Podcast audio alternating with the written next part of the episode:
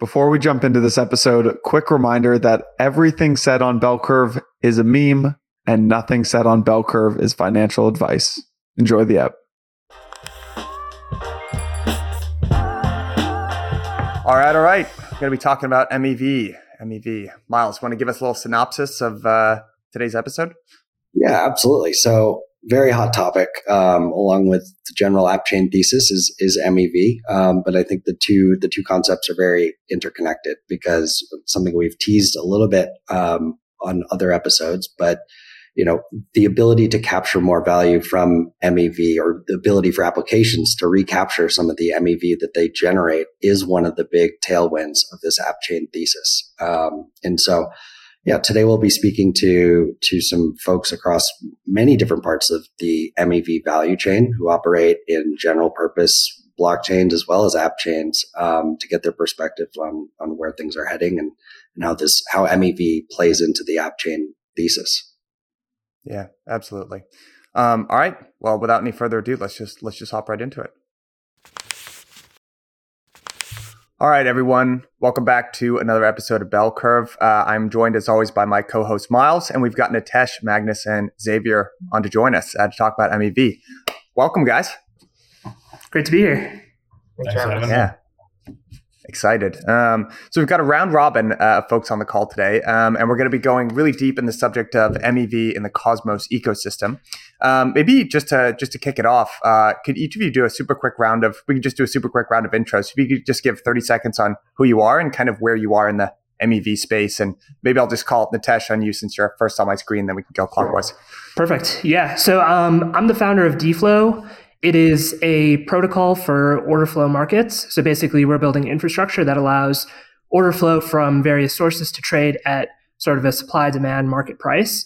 Um, and then also build some infrastructure around things like best execution and uh, reputation tracking of market makers. Excellent. Maghnus, you want to go next? Sure. Uh, Maghnus, I'm a co founder of uh, Skip Protocol, uh, skip.money. Uh, we build MEV solutions for Cosmos app chains. Um, our thesis is around sovereign MEV, so basically providing app chain developers and validators the tools to construct uh, their own MEV markets and customize them to sort of best serve their application. Yeah, and uh, I'm Xave, so I'm the Chief Investment Officer at Chorus One. So I've been now at Chorus for two years, and Chorus One uh, is one of the largest global node operators in the world uh, i.e., a, a, validator. So yeah, we do a lot of work looking into MEV, how it impacts the node operating space, and Chorus One is quite often at the forefront of some of these topics in staking. So we, we were quite early with liquid staking a few years ago, and uh, yeah, we actually released a sort of white paper about Solana MEV last week. So we're always sort of in the weeds and what impacts validators. So yeah, glad to represent the, the node operating side in the podcast today. Awesome.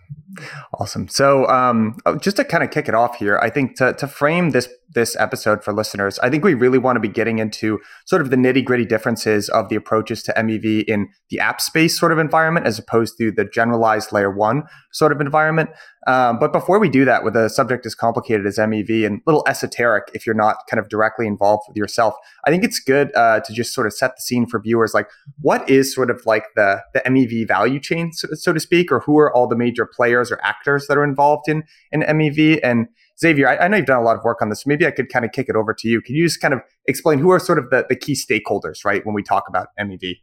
Yeah, I'll, I'll, do my best. Meg and Nitesh can chip in here if I've got any parts wrong because it's not as religious for me as it once was. But so in terms of the chain itself, so a validator like Chorus One would be at the sort of very end. So a validator is the one proposing the block at the end, and everything that happens sort of before the block in, in terms of like ordering of transactions and everything that goes in the block itself uh, in the in the recent past has been sort of modularized in a sense. So in Ethereum right now, they tried sort of separating the difference between the proposer, like us at Chorus One, versus like the builder, the one who's inserting the transactions and building the block to be proposed to Chorus or to a validator. Um, but it goes, you know, even before that, you sort of have a searcher. Sorry, I'm working backwards because I'm a validator, so it might be a bit confusing for people. But yeah, so before the builder, you have searches. So quite often these are sort of people looking for arbitrage opportunities. And then before that, you might have something like a broker, for example, which in this case, in sort of the decentralized finance world, might be like a wallet. And then before the wallet, you have a sort of user creating the transactions. And what's sort of interesting, which we might touch upon in this podcast, is you know MEV as a topic and the value chain of MEV is quite well studied in Ethereum the last two or three years, and it's the value at stake in Ethereum and the value that sort of impacts users is, is quite great. Chorus One sort of released some research that as much as like 60% of MEV in Ethereum right now is from front running. Whereas in Cosmos, for example, the users aren't so impacted at the moment because volumes are a bit smaller. But uh, yeah, I'm sure Mag and Nitesh can touch a bit more on sort of their specific role and the different types of actors in, in that MEV value chain in the Cosmos. Yeah, I can I can jump. in. so I thought that was pretty spot on. Um, maybe the only thing worth adding there is just that uh, a lot of this does depend on like the ecosystem that you're part of. So you know the value chain is is slightly different on Ethereum versus Cosmos versus Solana, um, and you know new ecosystems are popping up too. So, uh, but high level, I think that's you know spot on. Yeah, one thing I, I would add to, um, though I thought that was that was pretty accurate is that like value chains are seem to be very correlated to power dynamics. So like ultimately, for example, on Ethereum, um, proposers or validators have sort of like the ultimate power over the ordering of blocks, and so necessarily they're paid all the money, right? Um, whereas like in other ecosystems, there does seem to be a difference in power dynamics, right? So when you when you come to an app chain world, I think because like the app chain is really built for a specific application, the dev team, right, takes a much more active role and the community takes a much more active role sort of in the direction of the chain. And therefore that's like sort of disrupted the supply chain in some interesting ways that we've been experiencing and being, you know, has affected our product roadmap significantly. Um, so like for example, in Cosmos, we've seen, for example, delegators um, choosing or, or validators choosing to give more of their money back to delegators uh, versus in Ethereum where it's a no-brainer. You just you just take it all, right? Um, so there's a big difference there. Maybe just one thing to add from anyone sort of listening from this from an Ethereum perspective. So one major difference in Cosmos, especially in app chains in Cosmos versus Ethereum, is that you know in Cosmos it's delegated proof of stake. So at the end of the day, a lot of these delegators are users themselves and they'll sort of vote with their stake in a sense. So it's a much more complex topic in the Cosmos um, compared to Ethereum, where it's there's not so much delegation. So even if you think of Lido, you put one Ethereum in and you get staked ETH, but this is going distributed evenly to all the validators behind that, and you don't really get to choose who your sort of validator is. So it's less important. In the Cosmos, as a validator like Chorus One, MEV is a huge topic for us because it can actually be a way to differentiate and try to capture more stake in a network and earn, you know, voting power from delegators. So, you know, what Mag just mentioned before, what's really interesting, and in fact now Chorus works quite often with Skip through some of these problems is how different is this in a delegated proof of stake system versus like a pure proof of stake system like Ethereum where there's a cap and there's not so much delegation and stake doesn't move as much. It's not as free. So yeah, that's a, quite a big difference in that ecosystem as well.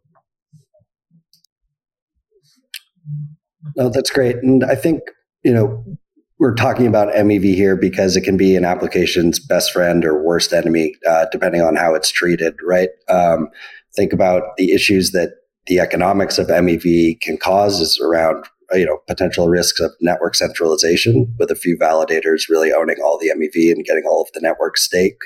Um, and then there's the user side in terms of, you know, users that are getting front run by searchers or sandwiched, right? So we have, you know, this public mempool, which allows this to happen. Um, and, you know, the two of those things can, can really stymie the entire space, I think. So that's why all these, these solutions that, you know, folks like yourselves are building have, have popped up and, and are really interesting. Um, and so maybe just to talk about what like the perfect world solution would be, um, I think about it covering three main objectives that it's solving for. Um, it is protecting, you know, mitigating the risk of net network centralization. Number one, um, it would protect users from, you know, harmful MEV like front running or, or sandwiching. And third, it would actually allow the applications that generate the MEV to capture that value um, and determine, you know, internally how that value should be distributed. And so maybe to get into some of the solutions that are being built right now and thinking about, you know, which of those three uh, or all three they solve for. Um, you know, I kind of bucket it into off-chain solutions, uh, on-chain solutions, and, and order flow solutions. Um, so maybe I'll kick it to you, Mag. Could you speak to you know kind of some of the off-chain and on-chain solutions that you're working on at at Skip? Yeah, sure. Uh, so first of all, I, I, sort of agree with with those three framing, right? So like reducing centralization, obviously important in decentralized networks, um, and then also sort of giving chains the ability to express, and then I would say like as part of that, giving chains the ability to differentiate by saying okay, this is a domain where you don't have front running, right? So like Osmosis founded or was founded sort of as the MEV, resistant DEX. So to give them a solution that gets that makes other users front run is probably not going to be in the best interest of them or their users and would be fought against. Um, so like we we support two solutions, right? So one is um, an off-chain builder. We call this Skip Select, uh, it's basically an implementation of, of a Flashbots like builder that has a lot more preference expression. So, meaning the chain can choose sort of you know minimums and maximums in terms of payment. The chain can choose to disable front running and sandwiching by sort of we do that on the ingress side by looking at uh, transaction signing, uh, and then chains can also sort of you know basically choose you know how much of the validator set can adopts it, and you know validators can sort of make their own decisions about these things. The other side of what we've been building, um, which we so far have only launched on Osmosis, is a fully on chain builder. Um, so this actually relates to a lot of the research that's been done by Chorus One in terms of having sort of like side by side builders that sit next to the validator that basically build its own block. I just lost uh, a light. Okay, back. Um, so basically, what that means is uh, you know, that the protocol itself will try attempt to capture MEV. This is basically like impossible in Ethereum, right? Because you have like generalized transactions. It's like there's so many forms of MEV. Whereas on a place like Osmosis, like what do you have? Swaps, right? And like that's the only thing you really have. And swaps are very backrunnable, right? Like they're very, it's very easy to understand how to backrun them. And so when we observed that all the MEV on Osmosis was essentially backrunning, we were like, why can't we just build this like into the chain? um, I think an interesting design space for us at Skip and where we're moving next is like how does that generalize? Like how do you have the properties of an in protocol builder or an on chain builder that generalizes to something like auctions? Um, so you can like allow for a searcher ecosystem to uh, also participate. That's that's great, and that would actually, you know, the benefits of that is that it leaves the control with the application itself, right? Um, and the application can be ultra opinionated on what type of MEV it allows and, and how that you know value is distributed. Um, maybe I'll, I'll, kick it to Nitesh. You you were taking a slightly different angle at this with building, I would say, more of an order flow like solution, right? Um, and your your primary customers are not chains like like Mag, uh, but actually wallets and, and and other sort of you know uh, applications that basically any app that is not its own execution environment, like a like a Dex. Um, so I'd love to just kind of hear your angle at, at solving for MEV and and which of the you know dream solution you know one through three it, it, it is solving for. Yeah, um, I think you know it's it's difficult to look at this problem and, and try to come up with solutions without, uh, I guess, trying to identify um, who the users are that are generating this MEV. At the end of the day, um, generally this falls into two buckets like retail and, and non-retail so institutional and, and that can sort of include you know prop trading firms or just anyone who's um, sort of you know a, a sophisticated model building type uh, you know swapper or uh, transaction sender um, and so that that's sort of where we have started that's that's one thing we've we've looked at uh, when we've you know began designing how we approach this problem is identifying who the users are. And then um, with that backdrop, we have uh, really position, positioned ourselves um, sort of at the application layer rather than the validator layer. So I think a lot of MEV type applications uh, operate really close to the validator layer, and we we like to insert ourselves as close to the um, entities that are actually generating these transactions. And so that ends up being wallets. Um, with that backdrop, basically, of one, being able to identify who is sending the transaction, and two, uh, it, like operating close to the app application layer, uh, we we get some you know really I think attractive benefits in terms of the design space. One of those is that we're able to now provide really strong guarantees about MEV to the users who are generating that those transactions that cause MEV, and in particular uh, with retail traders, which is sort of where we specialize. We want to build this infrastructure to be best for retail. Um, we're able to do stuff like give them 100% of atomic MEV uh, for for swapping immediately without it ever without the transaction ever touching a validator. Um, and this is sort of a really powerful paradigm that I think flips flips a lot of this you know uh, flips a lot of the question upside down. Um, and then sort of that second segment, which is sort of institutional prop, you know, style uh, MEV that gets generated, which it does get generated. If you're if you're you know a quant trading firm and you're trading on a decentralized exchange, you're still generating MEV. But we don't care about that because, uh, and when I say we, I mean the DFlow protocol, because um, you're sophisticated. You you know how to set up validator nodes yourself. You know how to send transactions in a way which protects your interest. It's just that for that other group, retail, uh, we've basically designed our systems to protect them as much as possible.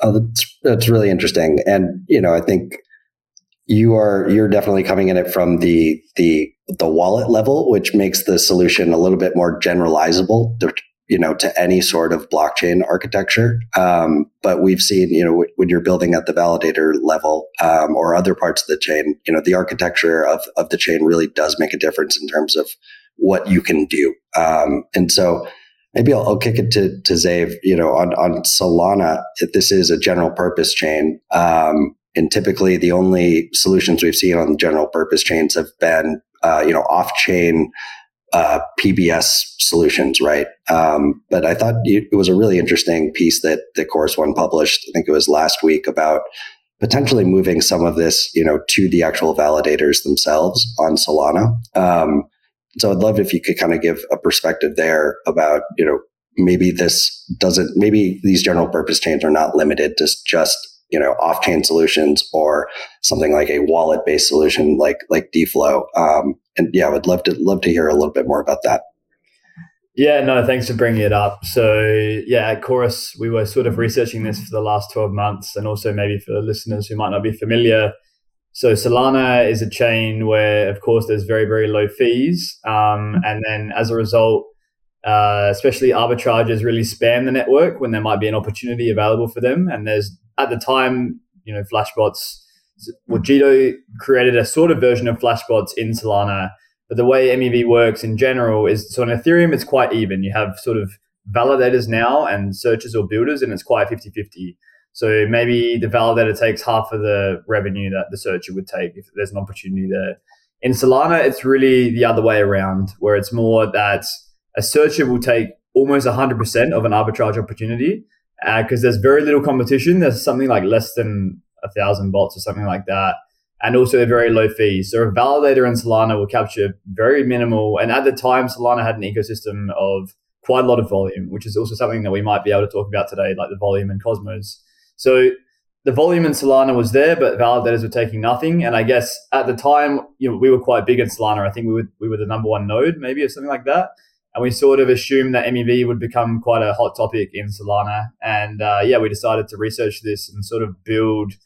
Uh, it's sort of like what Skip has, where it's like in sort of network MEV for osmosis, but we just decided to do this actually in the validator itself.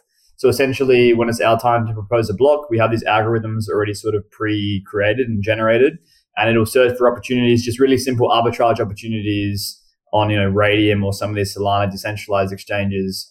I think a really important point here though is that so we actually open source this and we publish the white paper, and you can feel free to check it out on the Chorus One website. It's called Breaking Bots. Um, but a, an interesting point here is that you know in terms of an app chain versus like Solana, which is general purpose. So one thing we talk a lot about at Chorus is sort of searching and and building sort of a bit as well, especially when it comes to app specific chains. So an app specific change, you have a lot less opportunities, as in everyone sort of knows it's just arbitrage or something that exists in osmosis, for example. So in a sense, the actual searching is a bit of a commodity because even like, you know, someone at Chorus who's a researcher could do it themselves. So if you're looking at Solana or Ethereum as general purpose, which means there's a lot more long tail MEV. And by this, I mean, you know, it's not just arbitrage transactions and you're trying to capture extra value by back running or front running. There might be some NFT mint, you know, going live on some day, which is huge. And then you sort of want to get your transactions in first or mint all of them before everyone else and then resell it on the secondary market or something like that. So these are quite clever long tail strategies that exist on Ethereum and Solana. Whereas versus an app chain like Osmosis, which Skip is on right now, uh, you know, it's it's quite uh, well known the types of strategies that you can use to capture the MEV. So I think it's a really interesting topic, I guess, when it comes to sort of MEV and where the value lies. So we heard from Nitesh that it's, you know maybe it's at the very start between like users and brokers, for example, which I think is actually super interesting in general. And then you have someone like Skip, which is a slightly uh, more well-known model, which is sort of, but also new in a sense because they're sort of capturing it for Osmosis itself. So Osmosis, the you know Cosmos decentralized app chain specific, came out and said that they don't really want bad types of MEV and they don't really want searches. They didn't, they didn't want malicious MEV in the network, which is quite a bold statement for a network to take. And so they partnered up with Skip, and Skip's done an amazing job, sort of neutralizing the MEV almost, where it just captures the most obvious MEV and distributes this back to stakers. And then validators and Skip have a sort of cool option where they can choose the commission on MEV being taken by Skip, sort of. And this is a way someone like Chorus can differentiate. But you know, sometimes we might run into sort of questions, open questions that we have as a node operator. Because if you think as a validator, we're at the very, very end of the sort of value chain in MEV. And so for us, you could argue that validators like searching in some networks as well could also be a commodity. So a question that we always have, any validator will have this question is how do we differentiate? And clearly a way to hmm. differentiate can be through MEV. Why? Because if you distribute back more MEV to your delegators, you're giving them more yield, you're earning more mm. delegations, you're getting more stake. There can be arguments for like, is, is this a centralizing factor?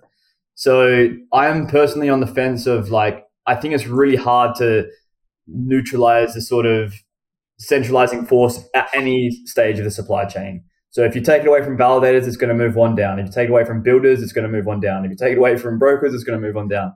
So also recently, I've seen quite a lot of solutions that are focused on actually returning MEV back to the users, not just sort of so they pay no fees, like maybe a DFlow or some sort of payment for order flow protocol might have, but actually probably like they will earn revenues from like sort of creating the MEV.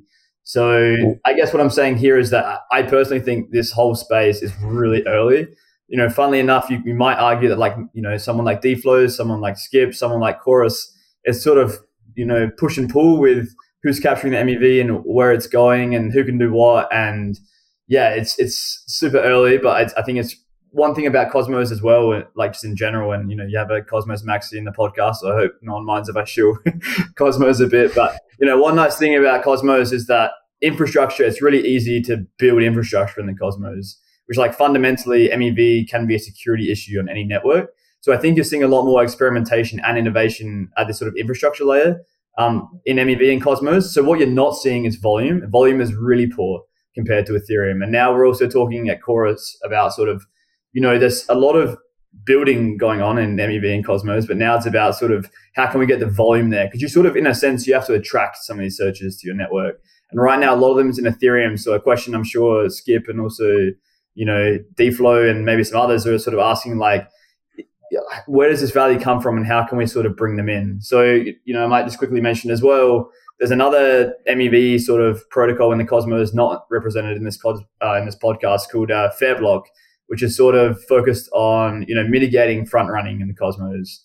So then the question there is like, I'm a big personal fan of this solution for this problem but then the question is, is this the actual problem in the in the Cosmos right now? Because there's a lot more flexibility. Because Skip might already be removing a lot of the front running.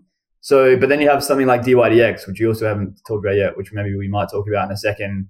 So DYDX is a network, of course, a lot of volume on Ethereum. This could completely change the game in the Cosmos. Then the question there is, who's going to capture that MEV? And you know, the order books they're in the validator. So is it the validator that has the control here, or is you know, does someone like Skip come in and uh, you know, maybe they offer to capture it sort of in protocol and distribute it back to stakes in DYDX. So it's really unique how every network will take a different approach and super interesting as well because you're sort of always on your toes about not knowing what to do next. And that's why we're frequently in conversations with each other about this topic.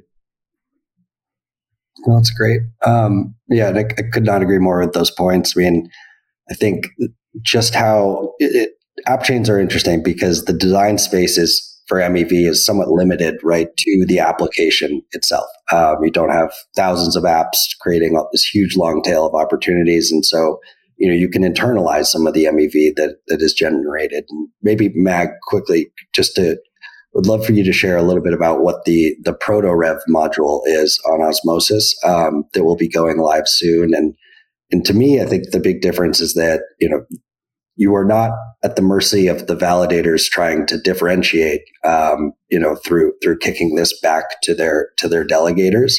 This revenue is actually going to be controlled by the DAO, who can, you know, let it accumulate in their treasury. They can distribute some to stakers, um, and to me, I feel like this is a this is a big differentiation because it makes this more of a you know a viable business model for apps. Um, and so, maybe before going any further, would you just give a quick overview of what the ProtoRev does um, and and how it will benefit osmosis. Sure but also uh, i am in favor of validator differentiation um, and so uh, ProtoRev wasn't designed to remove that by any means.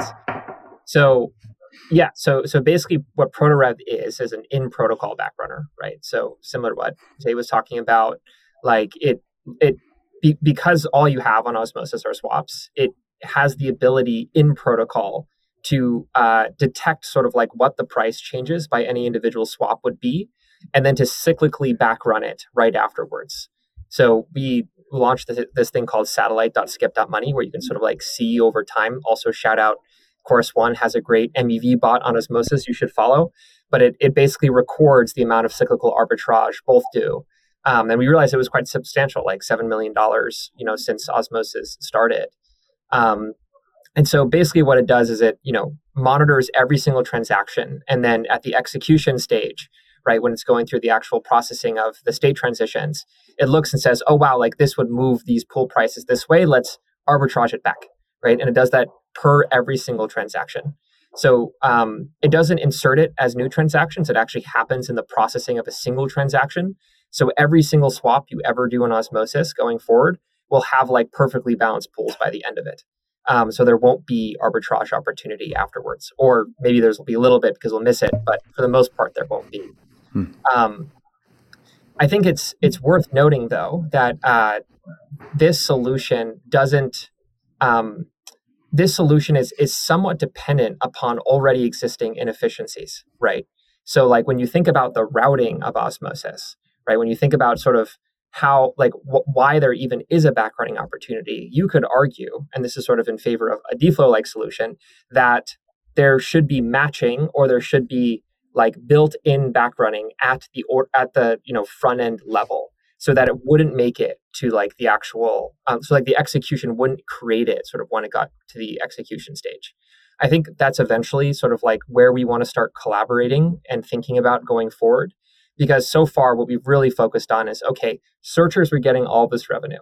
It wasn't even a question of validators getting it or you know um, users getting it. Searchers are getting all of it. How can we distribute it back to the network since like the network really can do it themselves? And then how do we make that like a governance driven process where of course validators have a say so i expect validators will receive some compensation for it but then also you know users and individual delegators.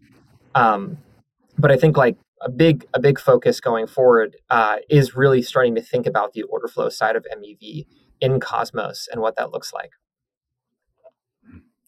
I, I want to maybe just uh, kind of bookend this part of the conversation before we before we move on, but uh, and and give listeners like one sort of takeaway, right, for a difference in between like an approach to MEV in like kind of from the ETH framework or mindset, and then from kind of like the full stack app chain mindset. And Maghnus, I kind of heard you say something that stuck out to me at the beginning of this episode, which is, you know, wherever value sort of accrues in the MEV value chain on Ethereum land, it's kind of based on market forces, right? Um, and then there'll be some kind of leverage and push pull between that different value chain.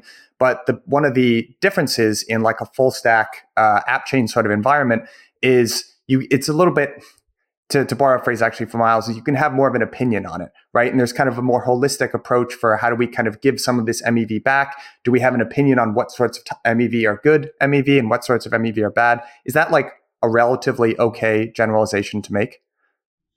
I think so, yeah. I think it's like a big part of it is also what Dave said, right? Where it's like validators are, first of all, public and a lot more beholden to their delegators in Cosmos, right? There's only mm. 150 slots so if you fuck up, right, or you do something that like is evil, then you're going to lose your delegation and it's going to go fast.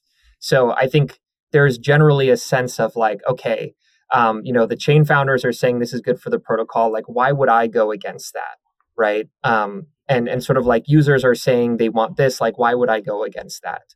Um, mm. So I think there's like there's definitely more voices at the table versus how I think it is in Ethereum, where there's I think it's just a, a different set of power dynamics.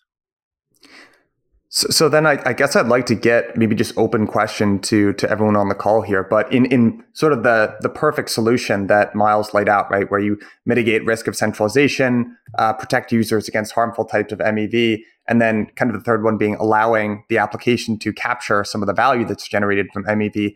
How would you prioritize? Sort of, let's just say you can't have all three of those things how do you think those are going to get prioritized? Xave, you look like you got an answer. I'm calling you, man. I uh, I'm not sure I've got an answer because I think there's there's no answer yet, and it might sound cliche, but it's quite interesting because first of all, it's a very tough question. Which one out of the three you want to prioritize the most? But if you look at Ethereum right now, you can already argue that one of them they're deprioritizing, and that's front running. Like I mentioned earlier in this episode, you know some ridiculous amount of capital is being taken quote unquote from sort of users with no retribution for sort of what they've done or anything like that. So i think networks like cosmos for example clearly this is a major prioritization especially for osmosis which i'm pretty sure right now is the biggest dex you know they've come out and said that we don't want bad mev and so they want to avoid front running you know, and they also want to sort of reduce centralization. You can sort of reduce um, centralization in a sense because if validators struggle to differentiate, let's say, it's a bit harder to say like stake with chorus. Okay, you can differentiate with governance and stuff like that as well. Um, but in a sense, potentially it makes the validator game more even because you know say chorus one is a more advanced validator we might be able to capture more stake and you might be able to argue this is bad for centralization. So osmosis here is sort of prioritizing you know decentralization and also bad mev and also in a sense it's capturing itself. So i would say they're doing all three. When it comes to like uniswap or something like that on ethereum they're not prioritizing you know removing front running because that's just not a thing for them right now. You know in terms of the actual sort of centralization or decentralization of it you can't really even compare to Osmosis here, for example, because they're not a chain yet, which I'm pretty sure they will be at some stage, but that's another question and topic. but um, yeah, I, I think it's it's hard, and it's like I think another way of thinking about it is it's not just those three things. It's also about how can you keep every actor in the chain happy almost. Because someone's gonna like be kicking and screaming if they're not getting enough. And I think that's the beauty of MEV right now because there's always going to be someone kicking and screaming somewhere. And it's interesting because I could sort of imagine potentially in the future, like maybe even one network goes, we want to use DFlow and Skip. Like that's so cool and also pretty crazy. And you'd never be able to do that on Ethereum, for example. You're sort of restricted to something like just flashbots.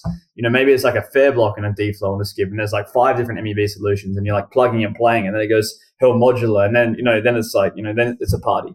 So yeah, I think right now it's sort of about preferences of the network, especially in the Cosmos. And Skip, like I think here as well, does a really good job at it's sort of like a product in a way where they're going out to these networks and asking them, you know, what are your needs and what do you prioritize? Instead of Skip saying like we prioritize this, or even DFlow, for example, saying we prioritize this, you know, it, it's going out to DYDX or Osmosis and saying like, what's important for you and how can I build around that? There's a question maybe there of does that scale? This is a great question and problem to have. And if you can sort of solve this, I think this is a yeah great sort of possibility and potential opportunity for who can do that in the Cosmos. One quick thing just to add to that is like I really so just like to dive into one of the points that you said today, which is like I do think there's going to be two markets, right? There's going to be a market for block space, and then there's going to be a market for order flow, right? And I think like those markets are not like in my mind, they're not necessarily superior, right? It's like there's going to be markets for you know tenants, and there's going to be a market for apartments for them to live in, right? And there's going to have people representing both, saying, well, I need my tenants need this, this, and this, and then people say, well, my apartments are going to require this, this, and this. And I think there's going to be auctions and ways of sort of obtaining both. So if you're a searcher, you're going to need the flow, right, to actually back run And then you're also going to need to land it on the chain. Um, so like for on both ways, I think you're to have to participate in both auctions. And so I'm very excited about order flow solutions coming to Cosmos. I think I think they're a big missing piece. Um, to, add, to add one thing, I think Mag is pretty spot on. Like the right way to think about this is to separate these two, um, you know, high level markets out into their own distinct things as, as you try to reason about them. Um, and one of the reasons I think that's like so important is because something that pretty much no one really talks too much about in crypto when it comes to this question of like what are you know what are the priorities among those three things is um, what actually leads to true institutional crypto adoption. And I think right now, the number one thing that leads to that is uh, fair infrastructure for liquidity providers. Um, I think, you know, liquidity providers, market makers are providing a service to the community, and that service is providing liquidity, you know, 24 7. Obviously, they're collecting a spread. And if they're, you know, a good market maker, they collect more of a spread, but they are providing a service. And in a situation where they have to compete with other um, takers such as searchers that have like handshake under the deal uh, under the table deals with validators it is impossible for a market maker to profitably make markets and provide that service to the community. So until we get to a point where um, you know market makers are able to make markets fairly without getting you know uh, run over because they don't have some sort of under the table deal we're not going to see true inst- uh, institutional crypto adoption. And so i think uh, back to Mag's point, which is once we're able to separate these two things out, order flow markets and block space markets, we're able to create, I think, more efficient infrastructure for both parties, uh, you know, both market participants in these two types of markets. So that that's what I'm kind of most stoked about in 2023.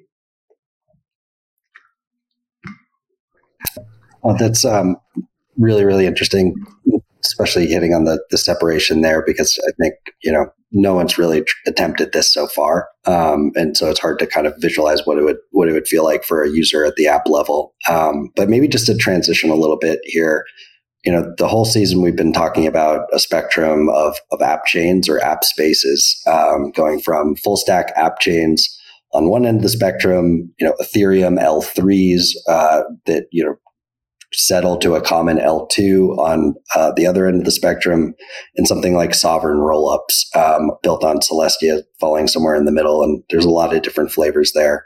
And so, you know, I think we've, we've talked about today, we've just general purpose L1s and full stack app chains. Um, but in you know this future that we see is uh, Ethereum and, and Cosmos on somewhat of a collision course in that Ethereum apps on Ethereum will be wanting their own, you know, app specific or sector specific rollups. Um, and so I would love to get into kind of what what the MEV space looks like uh, for the rollups. Um, you know, right now we, there's pretty much no MEV because every all these rollups are run by a single sequencer, right? Um, and so would love to hear. Maybe I'll kick it to Mag because I know you've been working with the Celestia team a little bit. Um, would love to hear what sort of solutions you are thinking about for rollups in particular. Um, whether these are you know coming from shared sequencer networks, um, and just you know how trying to start to tease out just how opinionated, say, a rollup can be about how it treats um,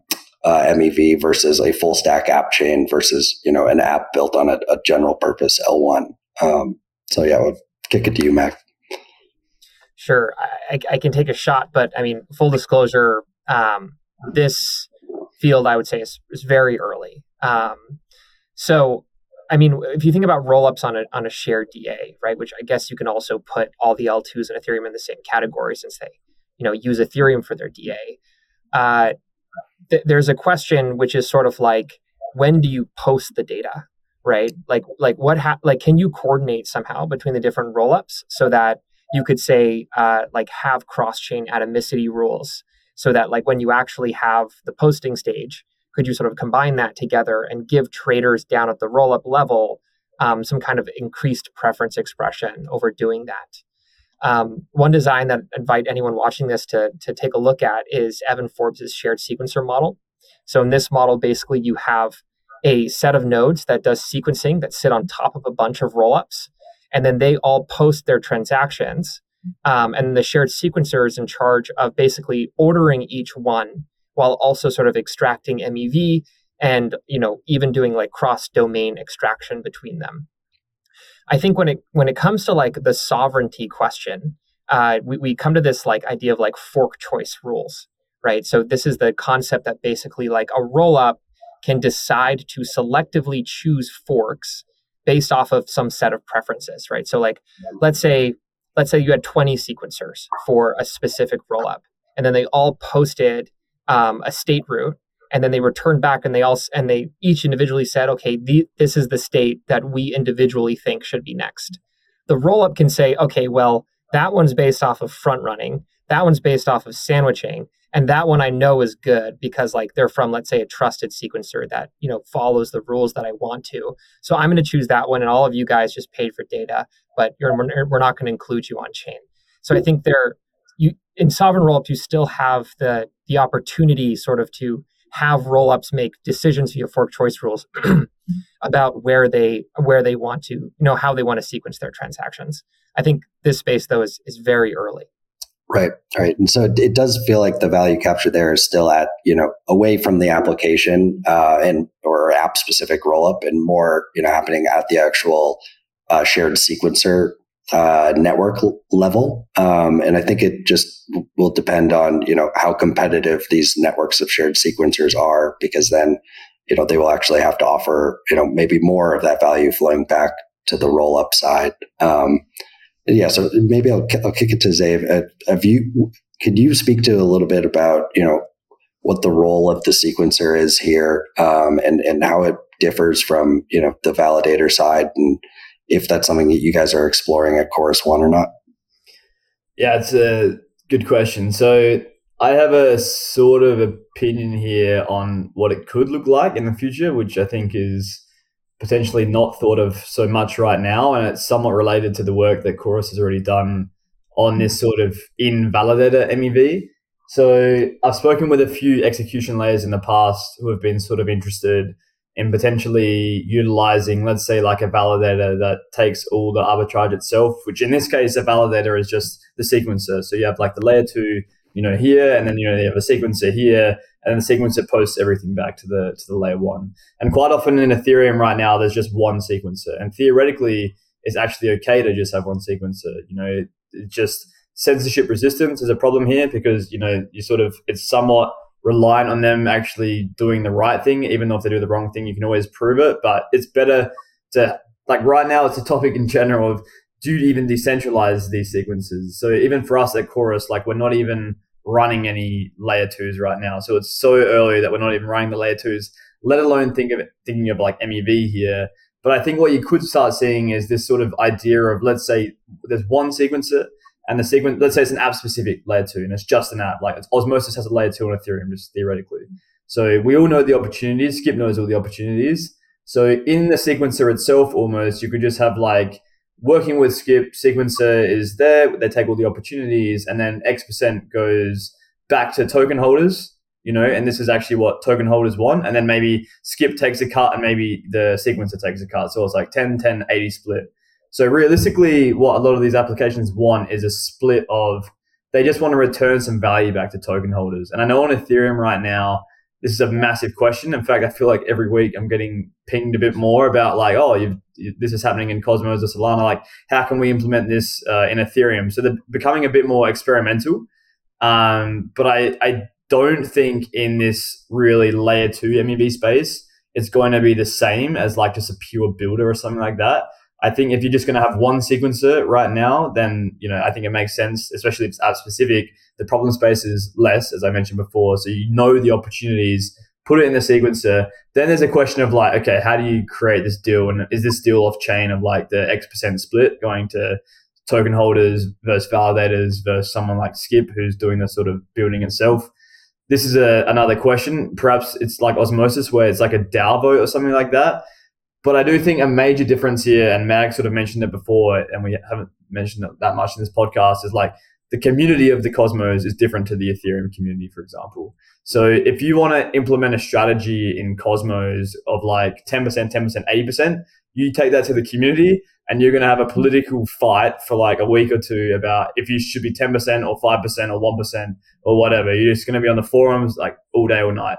In Ethereum, I feel like a lot of it is sort of not under the table, but it's not as obvious. So if there's a protocol app specific layer two, you know, and they want to introduce X percent fees, no one's going to really discuss that that much or protest against it, let's say. So I, what I guess I'm saying here is that in Ethereum, you have a bit more leeway, I think, to implement new solutions without pushback from the community because they just want value to their token. A lot of Ethereum token holders and layer twos. In Cosmos, it's like it's this ethos of like we really want you know, many, many chains and, you know, the community has a loud voice and then validators have to listen to their delegators, as we mentioned at the start as well, because delegated proof of stake. So it's, it's harder to sort of manage all the parties there, I guess is what I'm saying. So it's, it's super early. It's sort of confusing response, but I do think one takeaway here is that it'll look a lot different in Ethereum versus Cosmos. And it's like when Celestia is out and layer twos are sort of arrive in Cosmos this year. I think that that totally makes sense, and it's it's pretty easy to you know get excited about some of these solutions when you can you know part of the the benefits is that all of this value that was being captured by only one party it's now being you know recaptured by the application right? And and then sent to users. Um, maybe for nitesh because uh, you are taking a different angle here um, could you speak to i guess some of the benefits that users will see, even if they have no idea that they are sending an order flow, you know, through through DFlow, um, and and what the value prop is there for for wallets um, on behalf of their users. Yeah, I think the biggest value prop is that these wallets who want to provide a good user experience for their users and also uh, monetize without necessarily, you know, slapping fees onto the order flow. Uh, the benefit there is that they have a really simple um, mental model for how they how they should think about um, order flow monetization with DFlow because we uh, abstract away the actual infrastructure where transactions go and settle. Um, to us, any blockchain is identical because we have isolated common properties of each one and just interface with that interface that we define. So uh, for for wallets, that's probably the best benefit. Obviously, this system is you know it has a trade off, which is that we can only um, reason about a certain transaction type.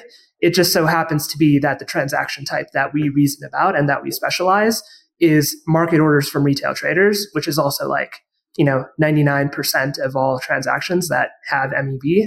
So I think we we solve the problem. We we don't aim to be a general purpose solution, but we are specializing on a class, which is pretty much the entire category. Um, and so for wallets, it's you know it becomes really simple with a solution like DFlow.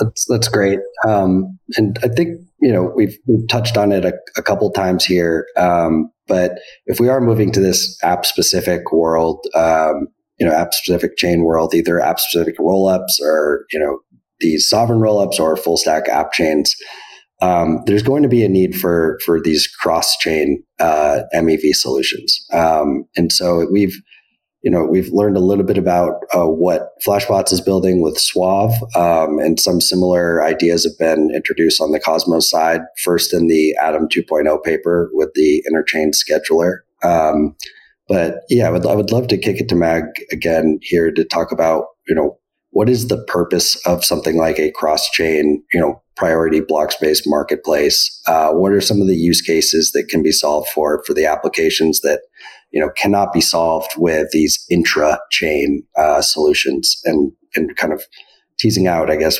where this side of the space is going.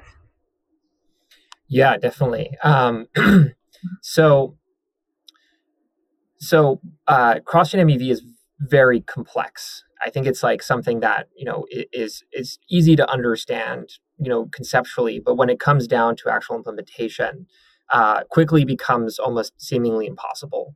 At least on Cosmos, where you have like a bunch of separate L1s that don't have any um, communication uh, like baseline except for asynchronicity.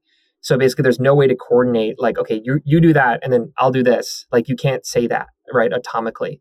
Whereas in some place like you know Interchain or let's say on Ethereum, you have that kind of composability. You can say, do this, then this, then this. Otherwise, don't do any of it at all, right? Um, and that's what we call like atomicity. And it's it's as simple as like a transaction in Cosmos. You can have multiple messages, right? One might be a swap, one might be a flash loan, um, and so you have that natively, which enables a lot of this MEV that looks like arbitrage, right? So if you don't have that, right, uh, like how do you how do you even start to reason about like MEV? So like the simple answer is okay, I can keep a lot of money here and a lot of money here, and then sorry about that. Um, I can basically arbitrage between them by taking swaps on either side, right? Uh, another way I think you can think about it is you can sort of like um, go more of like this suave and then don't want to butcher DFlow, but I, I think they're thinking about this way, which is like some sort of general cross chain market making, right? Where you can like aggregate the order flow and then give it to market makers, and then they can do the cross chain MEV in a way that's actually good for the ecosystem, like arbitrage in a good way.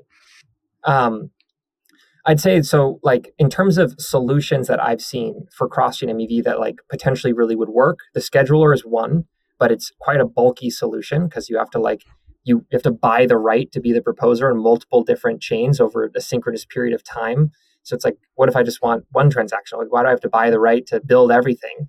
Um, and then also sort of like uh, the, these preference matching uh, solutions. So like Suave, um, I think the shared sequencer, and then you know anything that sort of deals with like cross chain order flow. Um, I would say like one other thing to note is that I think generally most cross domain MEV is not really between chains. It's mostly between decentralized exchanges and Binance or centralized exchanges. And I think like one thing that we've discovered over time coming in very excited about cross chain MEV is like, wow, this is not really happening because the price the price discovery is all happening on the deepest liquidity pool of them all, which is the centralized exchange. And so I think in the short run, the, the, the way these play out in my mind is there's going to be a lot of sort of like CEX to dex uh, arbitrage tools versus sort of like dex to dex, given sort of the complexity of that, as well as the fact that it's just not where prices are being discovered, right? Um, yeah, I'll, I'll say that much. I, I don't know if anyone has any uh, response to that, but I, I want to um, kind of conclude actually with with sort of a discussion of um, even within sort of the cause. So I, I want to talk a little bit. I mean, there's a lot of discussion in MEV around kind of uh, like like they've got a lot of really great points from kind of the validator perspective um, on this call. But I'd love to talk a little bit about uh, kind of the role of, of middleware and maybe specifically wallets. Um, so like one you know one sort of metaphor or idea that we've sort of drawn on kind of time and time again throughout this series this idea of like the proximity to the user is ultimately uh, extremely extremely important in terms of leverage right over an entire value chain. And if the ultimate like kind of capture or lock in for the user ends up being at the wallet the wallet layer you could see them having an enormous amount of uh, control when it comes to mev and maybe even dictating, right, what makes good MEV versus bad MEV, which is kind of an interesting philosophical discussion in and of itself.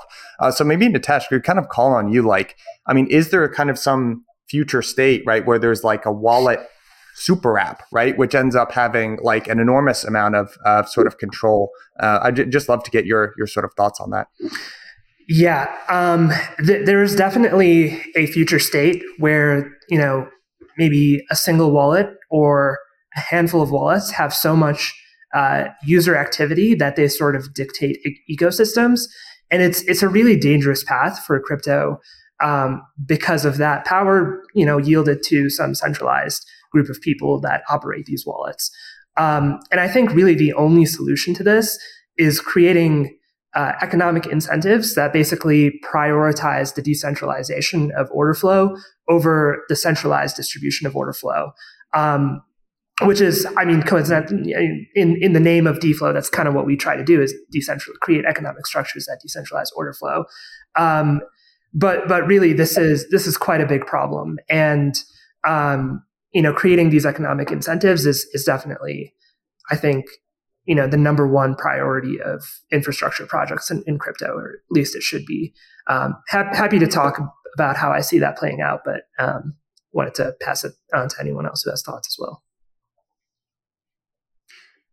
Yeah, I would I would love to get uh, everyone's thoughts because even to maybe just compound Nitesh on what you're saying for like how this might be able to play out it's like one of the dynamics that's made this so difficult in in Web two to kind of point at you know kind of our Web two giants and say hey what you're doing is anti-competitive or not good is because they keep doing things that are ostensibly good for the customer right? Like if you take a look at like one of the super apps being like Amazon right? They do things that are very good for the consumer right? Like you can return anything on Amazon with you know, for, for a while you could do this, right? No pictures, no anything.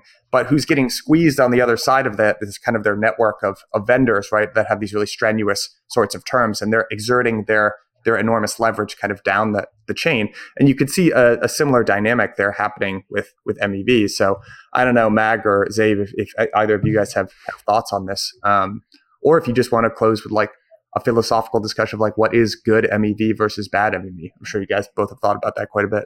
Maybe just before we move on to that topic, I just have a quick point on on the wallet side, and it's sort of mm. when you think about the chain here again.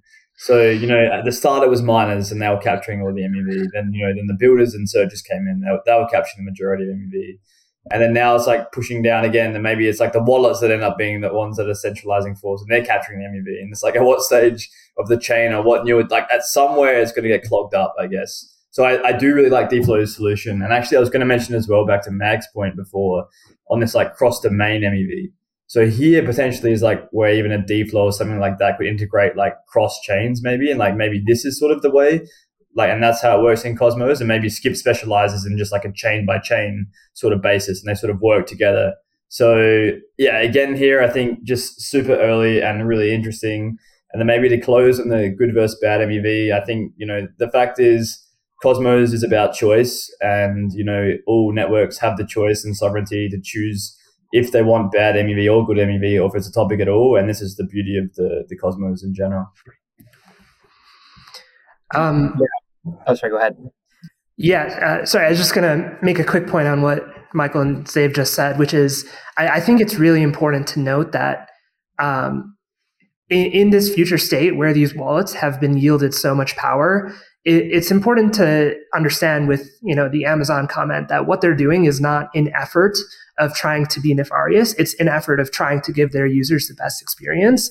Uh, it just so happens that right now, the way things exist today, the best experience for users is to under the table sell their order flow to some centralized thing, which will guarantee like great execution, but is also a centralizing force. Um, so I, I, think, yeah, that that's maybe one of one of the big things that we're trying to work on is just how do we get you know something that's better for users UX than uh, like a really you know tight knit but ultimately centralizing under the table deal with yeah. quant market maker or something like that. Nitesh, just, that sorry, go ahead, go ahead, Mike. Uh, that that specific example is a really interesting one, by the way, because even if that, let's let's just give Amazon the benefit of the doubt and say the reason they do that is to protect the interests of their their users, their customers. It ends up kind of very indirectly not being good for customers though because what ends up happening is in this like uh, terms of service right if you're a merchant that signs up with amazon the price that you sell on Amazon cannot be different from the price that you quote anywhere else. And the what the retailers say is, well, I don't want to give up 30% of my margin. You know, sometimes that's more than their entire margin. So what they do is they just mark everything up so that they can sell on Amazon. And they had the same margin as before, but now they're selling on Amazon. So basically what you've just done is you've marked up the entire intranet. And then even though these users think that they're getting a deal, actually nobody's getting a deal and it's just more expensive everywhere. so just like it's a funny example of how even if even if they are doing this uh, supposedly for the right reasons, you kind of still end up screwing people too. So it's just an interesting. Yeah, in, in the context, sorry. sorry, I'll go. I'll let Mag, you know, make his point because I interrupted him. But uh, the last thing I'll say there is, uh, in, in, this point about like, you know, um, I guess to tie it back to MEV and, and crypto, uh, and not you know sway too much to the Amazon part of it.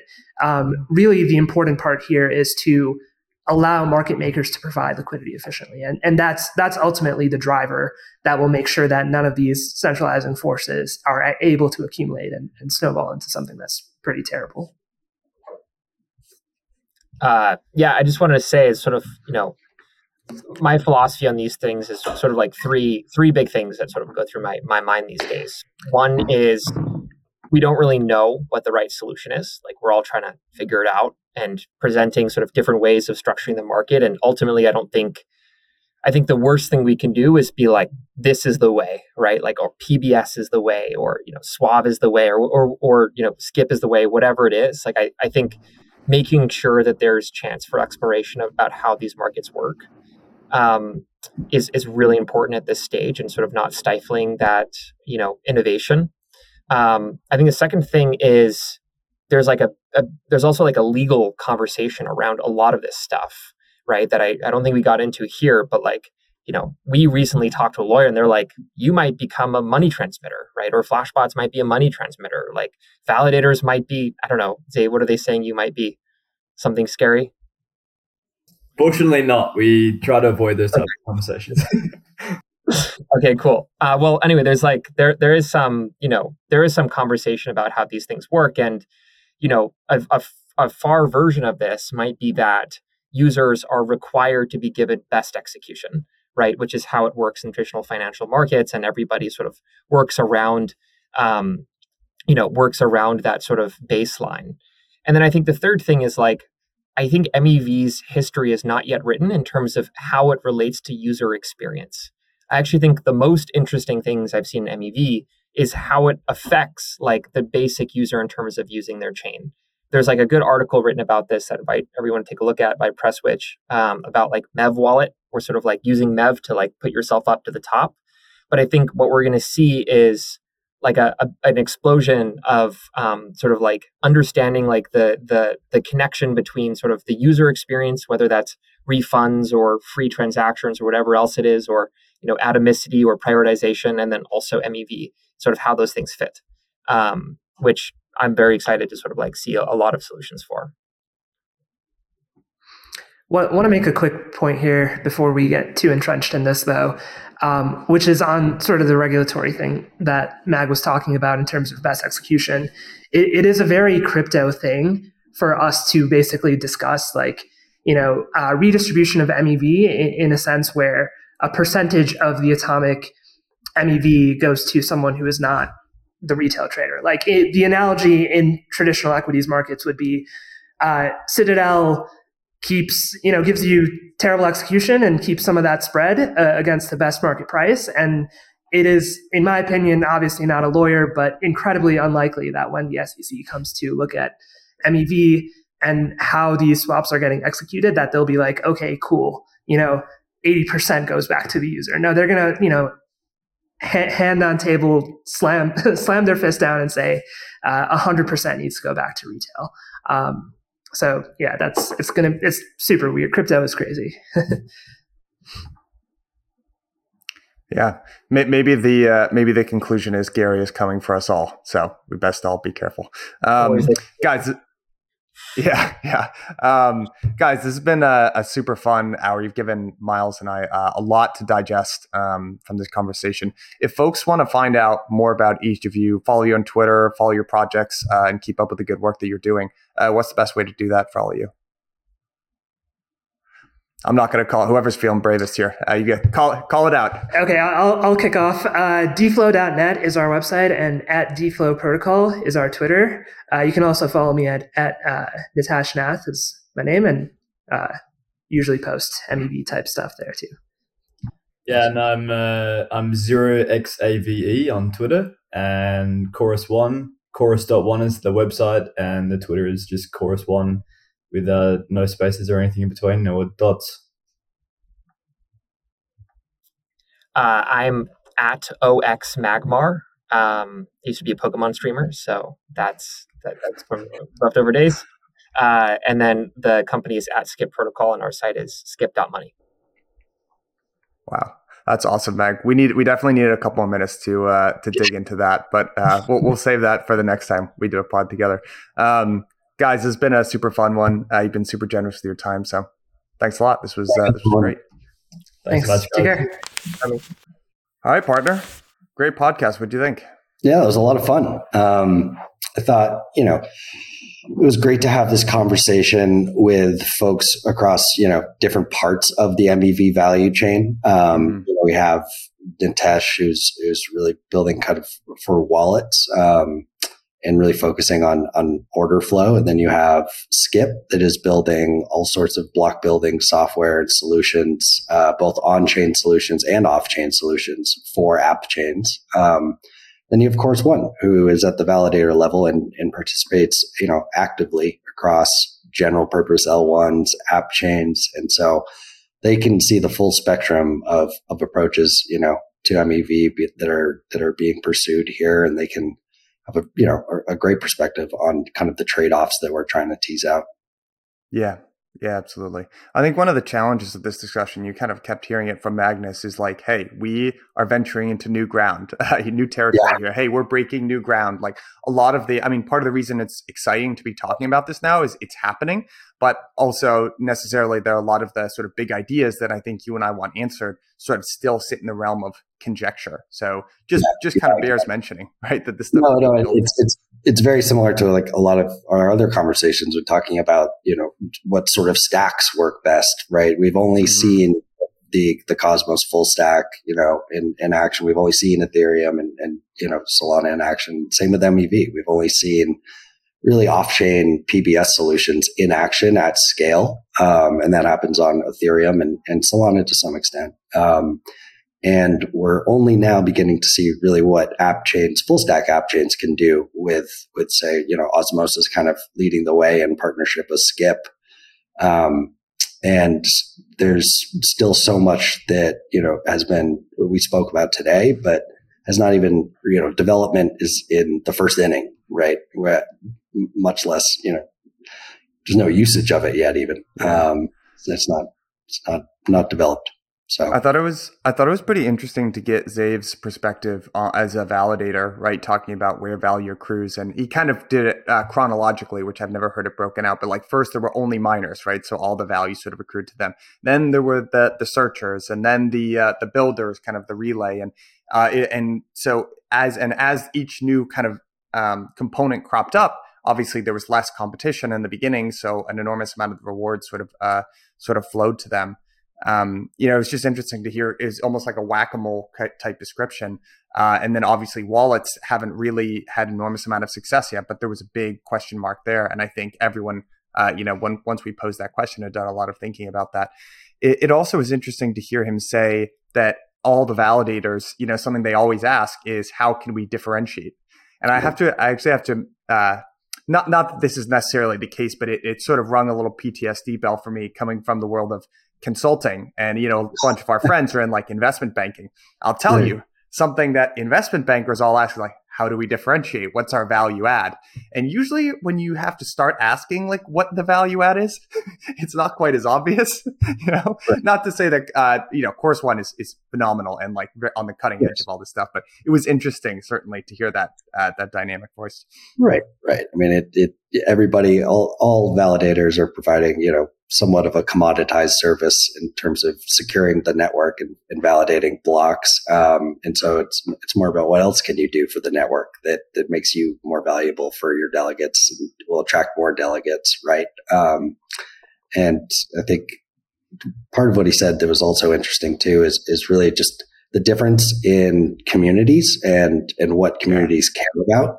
Um, because I think you know, for app chains, you're just dealing with a, a smaller community, right? That is only cared about, uh, you know, really prioritizes their own application uh, and the user experience for that specific application.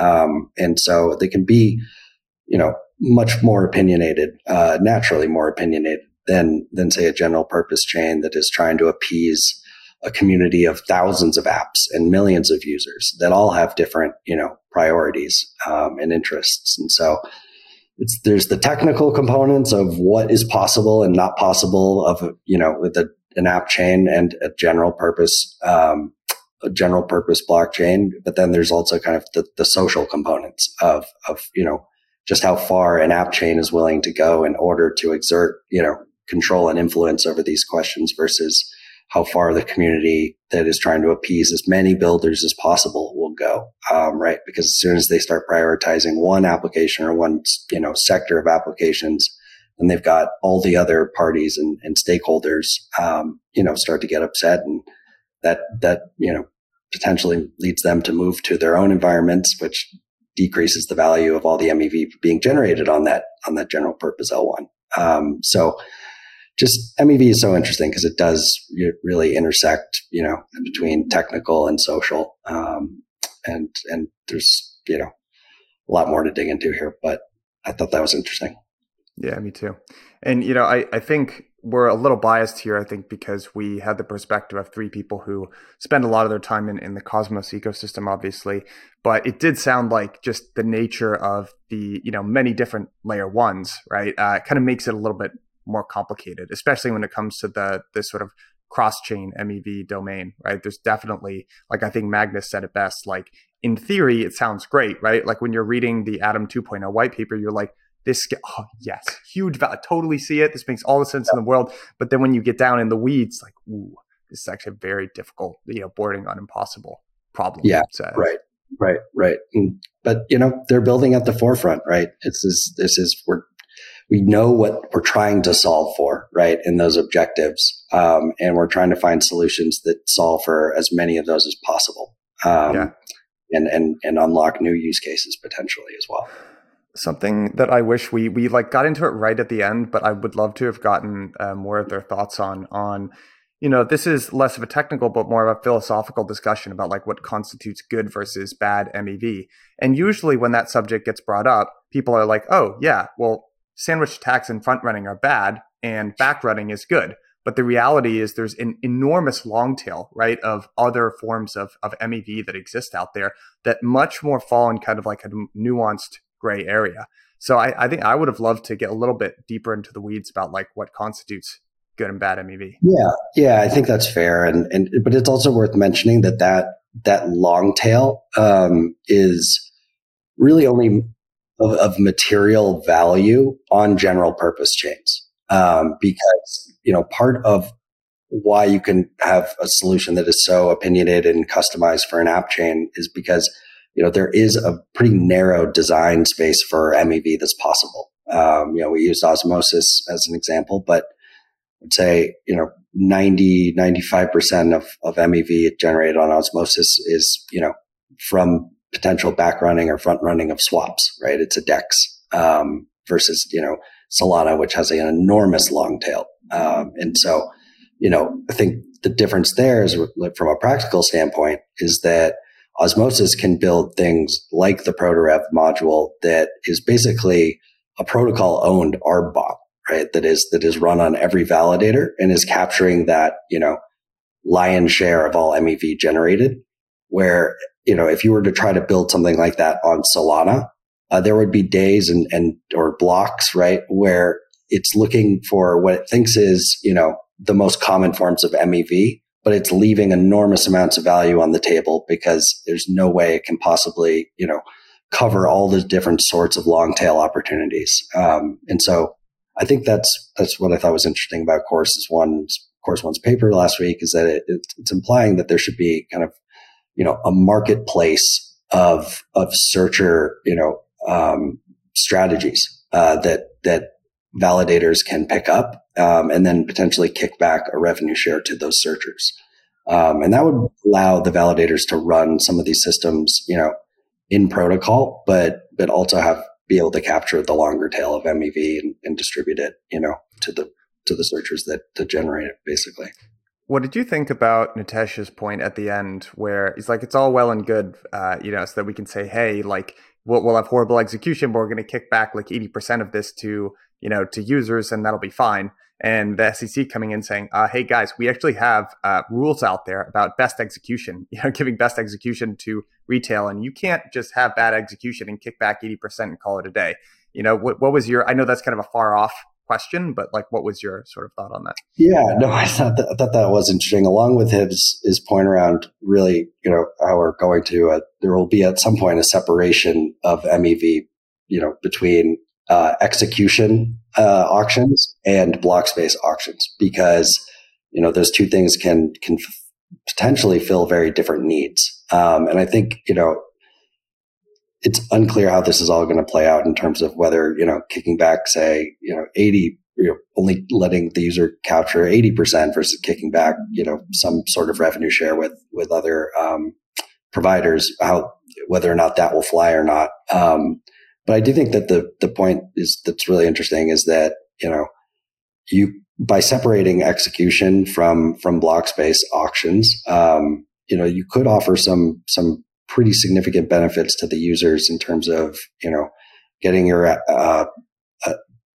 trades done basically immediately and guaranteed at the very best price. Um, and and to me, you know, it raises some questions around okay if that's all being controlled basically at, at the wallet level, you know, is there a way for apps to also you know see some of that see some of that value as well? Maybe it's an app specific wallet that you know becomes available long after account abstraction is implemented. Um, so folks, you know, users are not creating new seed phrase for every app specific wallet they use, but um, it would, you know, potentially allow something like that, you know, would present a different future than say five wallet providers or even small, fewer wallet providers really dominating the whole space. Mm-hmm. Yeah, it's tough. Uh, I mean, it's once you kind of have a, uh, it's that there's a specific phrase for this bias, but like once you've seen a problem solved in a specific way, it's very hard to unbox yourself from that problem. And you know, I have to I have to admit I've been sort of red pilled on this. Uh, you know, the the the analogy that Sunny gave us in the beginning of this series, which was um, you know how this sort of played out in Web two and the the power that apps at the at the very uh, that, that have close proximity to the consumer or the user, the amount like the natural tendency, the market force tendency for centralization. And yeah. you know, when I think about it, my heart of hearts, I'm like, okay, you know, there are like what do I think is most likely to play out here, right? Like there might be these other solutions where apps want to control the the wallet, right? And there's a beautiful full stack sort of synchronous there. But in reality, like someone, right, is going to start a wallet that's like pretty good they're going to be phenomenal at distribution and marketing. They're going to grow that baby. And that like as soon as you have that like critical mass of users, which you can argue MetaMask is like close to having right now, but in the grand yeah. scheme of apps, there it's still very early days, very few users. And I just see that that natural convenience being a huge factor. But I, you know, the little voice in the back of my head is saying that's a very kind of Web two paradigm, and who's to say it will play out like that again? Yeah, yeah, it's true. It's and I think we we talked about this a little bit, but you know, is the user relationship with the wallet, or was it with the is it with the application? Yeah. Um, and you know, I think there's probably strong arguments with both, but I, I, I my hunch is that it's more with the application uh, that really has the brand and and has been you know the reason you're up, you know, a user of a blockchain application in the first place is to because they're providing some service that you want. Um, and, and, the wallet's just the middleman in between there. Um, but yeah, I think it does. It does definitely, you know, pose some big questions. Um, because even even something like DFlow, like a, you know, a, basically an execution environment, um, is competitive with with a lot of these applications that we're talking about, like Dexes. Um, and so maybe you know dexes become a thing of the past and and all of this is happen all of this is handled at the wallet level with these with these different you know order flow routing solutions. Um, I think it's probably that's probably a little extreme, um, but yeah, it's definitely definitely really interesting points raised that I hadn't hadn't thought about um, too much before before this conversation. And by the way, um, you know, who it, it's kind of played out differently in. Uh, there are two different models, right? Like there were there's a great uh, paper from Zee Prime Capital that kind of used this the fappening example and the the the what they're using as an analogy or inspiration is like kind of the super apps that exist in China, right? Uh, but that that doesn't really that doesn't really exist in the United States. There are there are in like kind of uh, there there are lots of different small apps, right? There are some big ones like Amazon is is huge, but there's also you know you don't there's not one interface where you call Uber and Airbnb and etc. You have a relationship with each one of those apps. Where in China it'd be one super app that you do everything everything from. So I, I don't think it's uh, destiny, right? That it plays out in one specific way. It's I, I don't know. Yeah, exactly. And maybe just for, for the audience, the fappening refers to the flippening of, of, uh, um, of, of value from the you know L1 base layers to more value being accrued at the application layer. Damn it, um, Myles, it probably is good to provide that disclaimer. Yeah. So um, really, we'll link it in the show notes. It's actually yeah, it's a great read. And, and yeah, exactly, it, it is. And, and what that gets into is these apps that you know start with one service and capture users, and then eventually expand horizontally into into lots of different services, so that the user basically has one inter- interface for anything they could want, um, or maybe anything they could want within a certain sector. Um, and then the question is, you know, do they expand vertically up into the wallets? Do they expand down into their own, you know, app specific rollup or chain? Um, you know, and what is the sequence of that?